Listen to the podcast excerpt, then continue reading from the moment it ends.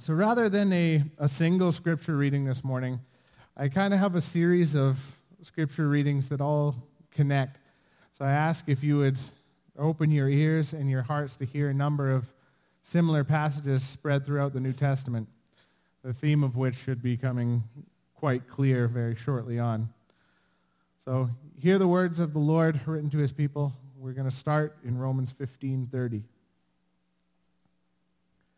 I appeal to you, brothers, by our Lord Jesus Christ and by the love of the Spirit, to strive together with me in your prayers to God on my behalf.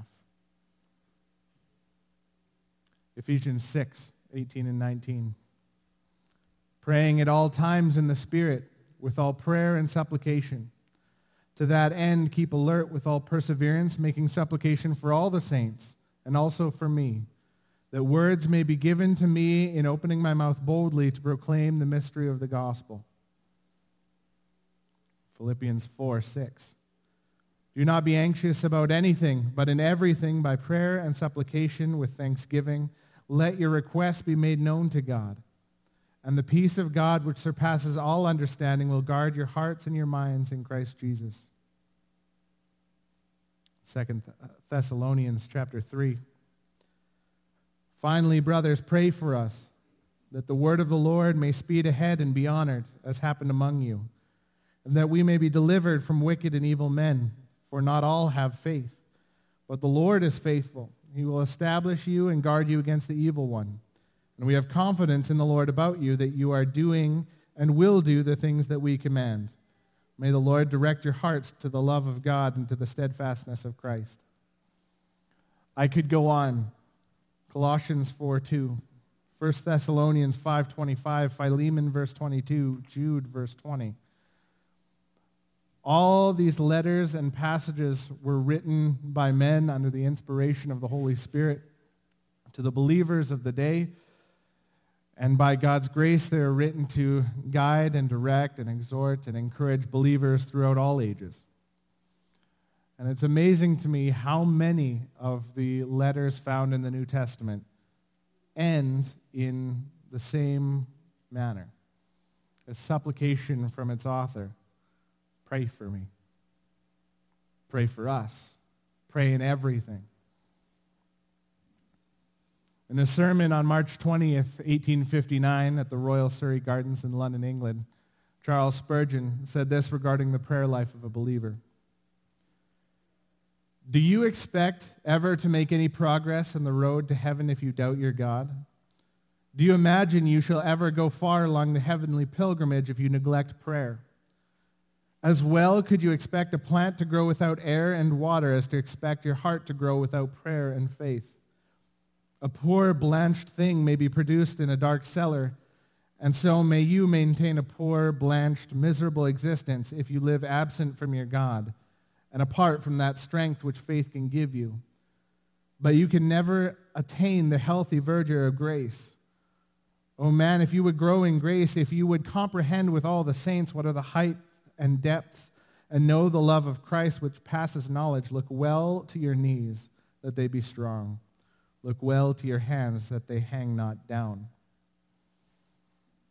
With such an exhortation as that, would you, God's people of Elk Point Baptist Church, come with me to our Lord in prayer? Our Heavenly Father, you have called us to be a people of prayer. You have called us to be people that come before you, and you have commanded us to come before you, and you have equipped us to come before you based on the righteous work of your Son, Jesus Christ.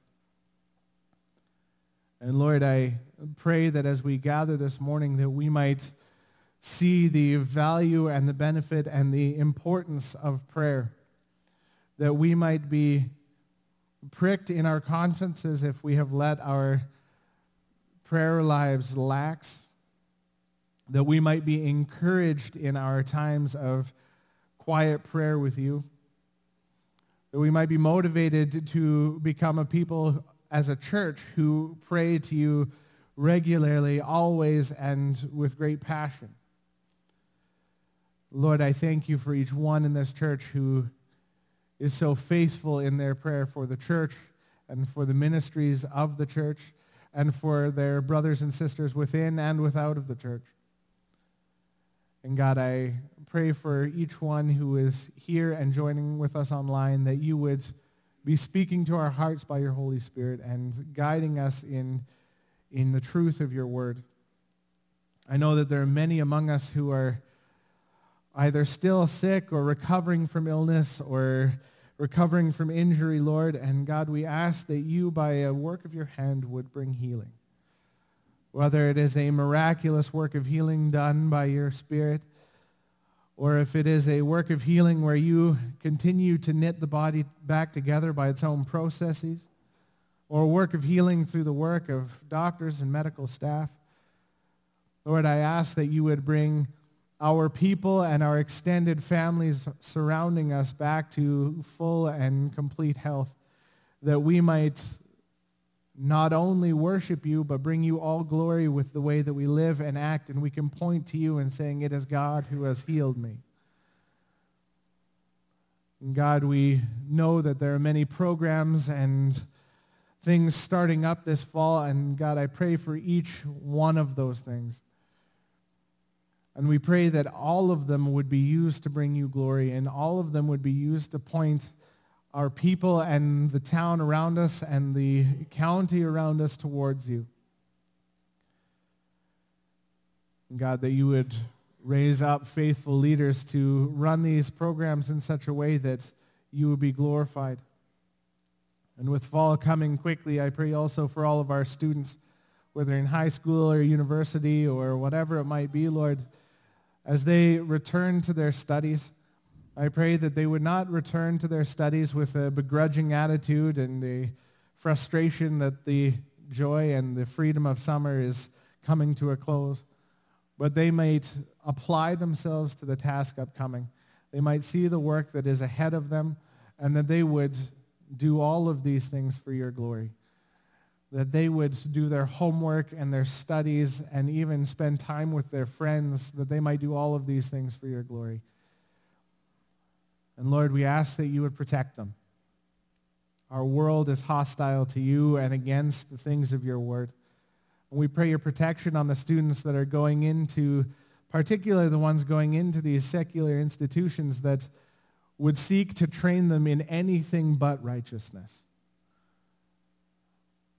Lord, equip the families of this church to strengthen and encourage their students.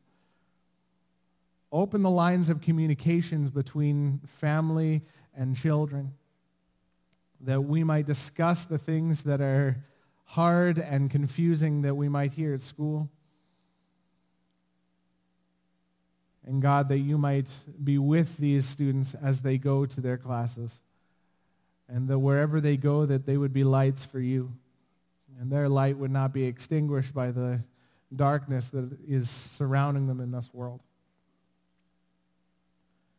God, we commit this service and each one here into your care. We thank you for all of the ways that you have loved us and cared for us this week. Praise things in Jesus' name. Amen. I love the piece of imagery that Spurgeon used there of the poor, blanched, miserable plant. Grown in a cellar, away from air and fresh water. To be honest, it reminds me a lot of a plant from my childhood. My mother had a spider plant. All of you know the type, the hanging in baskets with long tendrils hanging down. And this one hung in our kind of front sunroom, and it would go through a cycle. It would get water and attention. It would flourish and grow like wildfire and take over that entire corner of the room and be happy as can be. But as often happens when things are healthy and doing well, it becomes forgotten neglected and left in favor of other plants and other things around the house, other projects, things that are in more dire need of attention. And then at some point down the road, someone would notice this once healthy plant now died down to one measly, sad little frond hanging there in the midst of a bunch of crispy brown bits. And then it would get some water and some attention. You'd pull all the dead stuff off, and it would spring back to life, and the cycle would start again. This cycle with this particular plant went on for no less than 15 years in my house growing up. I don't know how that plant survived the things that it did. And I honestly don't know whatever happened to that plant. I'm sure at some point it went beyond saving, but it forever stuck with me as a lesson and example of faith. This plant that dies without the water and the nourishment that it so desperately needs. The positive side of such an example goes along with the verse that my Auntie Diane, a faithful woman who has since gone home to be with the Lord, she read for me as a blessing when I was born from Jeremiah chapter 17. Blessed is the man who trusts in the Lord, whose trust is in the Lord. He is like a tree planted by water that sends out its roots by the stream and does not fear when heat comes, for its leaves remain green, and is not anxious in the year of drought, for it does not cease to bear fruit. All of these examples, Jeremiah 17 and the spider plant and Spurgeon's message, there's this pattern throughout the New Testament where prayer is a central source of this kind of nourishment. Prayer is a central source of our connection to God. We come to God in prayer, and we come to God and find him in his word. And if you and I are to trust in the Lord, to remain rooted in him, if we do not want to become like the spider plant dying away to one useless, brown, crispy fronds, we must absolutely be people of prayer. Our official passage this morning is from Hebrews 13, verses 18 and 19. Pray for us, for we are sure that we have a clear conscience, desiring to act honorably in all things. I urge you the more earnestly to do this in order that I may be restored to you sooner. A simple request of this audience. Pray for us. Pray for us that, for we are sure that we have a clear conscience, desiring to act honorably in all things.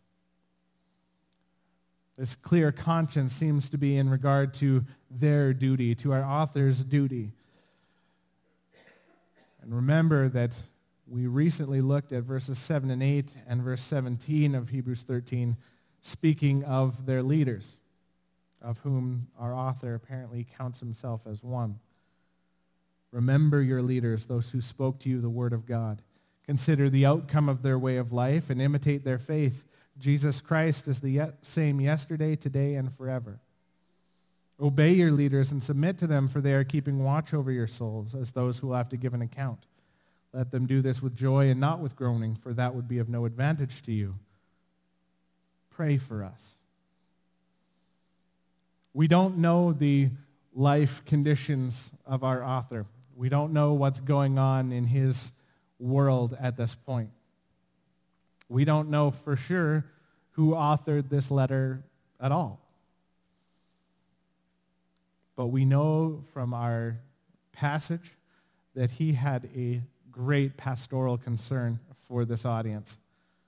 We know he'd been with them personally in the past, hence being restored to them. We know that he was somehow being restrained either by time or distance or by people from returning to them. Hence why he's praying that, or asking them to pray for his return. In his writings, we can see that he camped on enduring in the faith and on the centrality and the work of Jesus Christ.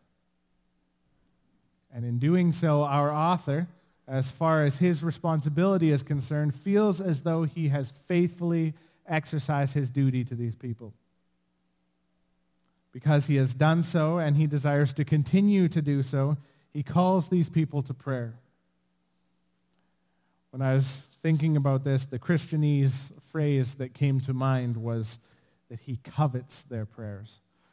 You'll see that phrase on all manner of missionary letters and the like. We covet your prayers.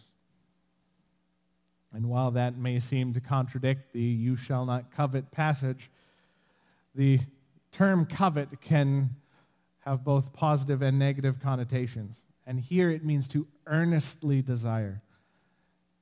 In 1 Corinthians 12:31, certain translations, particularly the King James, tell us to covet earnestly the most excellent spiritual gifts. Our author covets he earnestly desires the prayers of these saints in his audience to the point where he says, I urge you all the more to pray for us. And this message can kind of be seen almost as a sequel of our message on church leadership. Yes, we must remember to imitate and obey and submit to our leaders as they follow Christ, but we definitely need to be praying for them. I cannot say what a blessing it has been to me as a pastor to see the establishment of our Sunday morning prayer meeting. We meet in the fireside room half an hour before the service starts, and it has been an absolute breath of fresh air to me. Simply, brothers and sisters coming together to pray for the church and the needs of the church. It is a weighty thing for anyone in any form of ministry to come before God's people. Whether it's our worship team coming up here to lead in worship, someone coming up here to read scripture, take up the offering, or pray, or to preach. And it should rightly stir our hearts, not with worry, but with a holy fear and a holy reverence that we are up here leading God's people. And it's the same for me. On Sunday mornings, I am so blessed that I get to hear my brothers and sisters pray for me and for the church as I come to deliver the word. I'm able to come together with my brothers and sisters to pray together with all of my family for everyone who's involved in the service. It is a balm to the souls of the people who would hear it, and it is strengthening, allowing us to speak clearly from God's word. So, small plug, I encourage you to join with us on Sunday mornings. Half an hour before the service. And even if you can't make it out, even if you don't join with us on Sunday mornings, be in prayer for your church. Be in prayer for the service upcoming. Pray for your spiritual leaders that we might continue to live and act in a way that leaves us with a clear conscience, living honorably before both God and man. Pray for us as we prepare for Sunday service and for our ministry throughout the week that God would guide and direct us, giving us wisdom and discernment in how we would live and act. And do so knowing that your leaders that many within the church are also engaged in prayer for you. Every now and then, I've been offered a glimpse into different people's prayer strategies. Whether it's an app on the phone, a little black book of prayer requests, or just a scribbled scrap of paper that someone keeps in their back pocket. I see so many within our church that are dedicated to praying for the people within the church. I know that our text message and email prayer chain gets well used and gets well prayed through.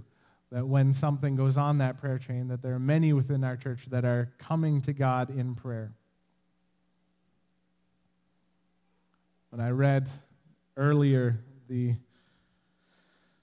appeals and exhortations found in Paul's letters, one of the core elements that he requests is that he be strengthened to preach the gospel and that the preaching of the gospel would be effective. What would it look like if all of us were actively engaged in praying for our leaders and also for each other that we would be bold in proclaiming the gospel? And then this same gospel would infect the hearts of the people who hear it. In his probably most known book, English evangelist uh, Leonard Ravenhill says this Prayer is no substitute for work. Equally true, it is that work is no substitute for prayer. In his masterly but little known work, The Weapon of Prayer, E.M. Bounds says it is better to let the work go by default than let the praying go by neglect. Again, he says the most efficient agents in disseminating the knowledge of God in prosecuting his work on the earth and in standing as a breakwater against the billows of evil have been praying church leaders. Surely revival delays because prayer decays.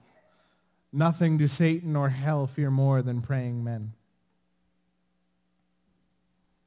Now we know that the spread of the gospel, the quickening of the sinful heart and mind is like everything else, subject to the sovereignty of our Lord we cannot manufacture a legitimate revival on our own. You could have daily, you could have hourly prayer meetings with people on their knees praying to God for revival. And if that was not God's will, it would not happen. But prayer is given to us as a means of seeing God's ends accomplished on this earth. It is not for nothing, we are told in James 5.16, confess your sins to one another and pray for one another that you may be healed. The prayer of a righteous person has great power as it is working. I know that many people within this church have regularly prayed that God would begin a revival in the hearts and minds of the people of Elk Point and of the Lakeland area. I think that is good. I think our little prayer meeting that we see growing on Sunday mornings is a great start. I think the prayers that I've heard in small Bible studies scattered throughout the church throughout the weeks is a great start. Keep praying for God's people. Keep praying for his church and keep praying that the gospel would go forth from here as the salvation of many who are lost. We need to continue to be people of prayer. As I thought about our author's outcry in the closing portions of his letter, pray for us that for we are sure that we have a clear conscience. I urge you the more earnestly to do this. I wondered how often we felt this deeply about prayer. Beyond the typical low moments where we cry out to God in prayer because we have literally no other recourse. But day to day, how often have we been desperate for prayer? How often have we depended on times of prayer alone before God? And how often have we solicited the prayers of our Christian brothers and sisters? For any of us who have ever played a team sport, we know that there's something special about knowing that you and all of your teammates are striving towards the same goal, working towards it. And in those clutch, make or break moments, we know that the whole heart of that team is beating as one, focused on that same aim. For me, growing up, baseball was always my sport, and my particular skill set was in the batter's box. And in those moments where the bases were loaded and I'm standing at home plate with a bat in my hands, I knew that all of my teammates were wholeheartedly willing me to connect with that ball and to drive those runs home. It was great motivation. It was great encouragement to have all of these people behind me just so earnestly desiring that I would succeed in this endeavor. I loved it. Even knowing that none of their bated breath, and none of their encouragement, and none of their tensing up is going to make me a better baseball player. None of it is going to make the ball fly any further just because my teammates are all just squeezing on the bench.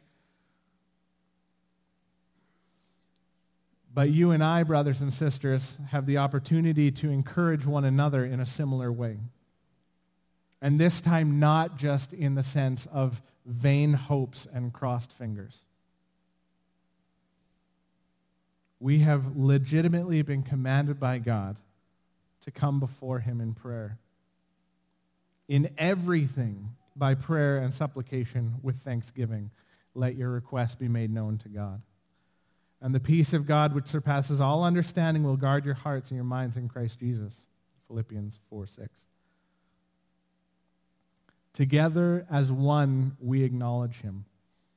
One team, one family, all striving together for the same goal, and, Lord willing, all of us praying for each other, encouraging one another, and bearing one another up before our Lord in prayer we know that the one to whom we pray holds all things in his hands. And that is one of the huge blessings of being a part of a local church. If you are a standalone Christian, you don't have a family of faith bearing you up in prayer, encouraging you in that way. We, as Elk Point Baptist Church, are one body united in purpose, pursuing the same goal. We are pursuing the spread of the gospel of our Lord Jesus Christ. We are pursuing his glory and honor and praise. And we know that our brothers and sisters are standing with us, wanting to see that same goal realized. If we, like we see throughout Hebrews, lay aside every weight and sin which clings so closely, and run with endurance the race that is set before us, we do so looking to Jesus, the author and perfecter of our faith. Then we can rightly hope that we have the prayers of our brothers and sisters in the faith working according to the will of God in our pursuit of God's glory.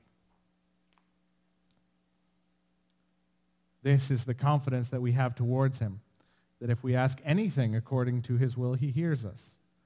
If we know that he hears us in whatever we ask, we know that we have the requests that we have asked of him. It's from 1 John 5, 14 and 15. God hears the prayers of his people and he answers them.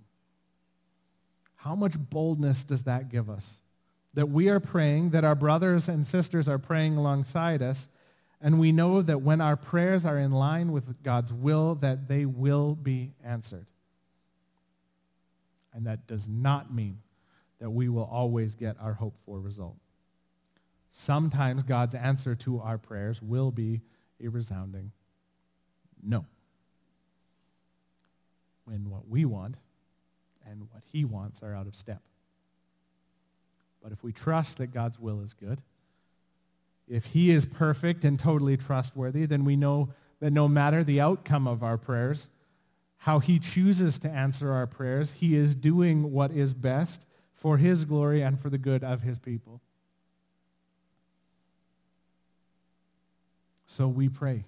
We come before our Lord and we pray in accordance with his will. And we pray for one another that according to the will of God, that God would allow our brothers and sisters and our church leaders and the people involved in ministry throughout the world that God would protect them, care for them, heal them, whatever it might be. So join with your church in prayer. Be praying privately.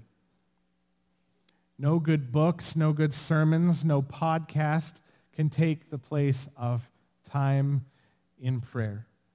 Coming privately before the throne of God. Praying to him and hearing him speak to you by his word. So be praying privately. Be praying as families. Husbands, fathers, be leading your families in prayer every day, as many times as you can fit in the day. See to it that you are leading your whole family before the Lord in prayer. Be praying as families. and be praying with your Elk Point Baptist Church family. Join with us on Sundays before the church service. Meet throughout the week with one another to pray.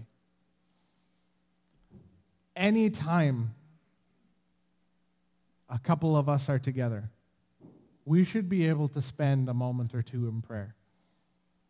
This doesn't need to be an hour and a half long prayer service here in the church.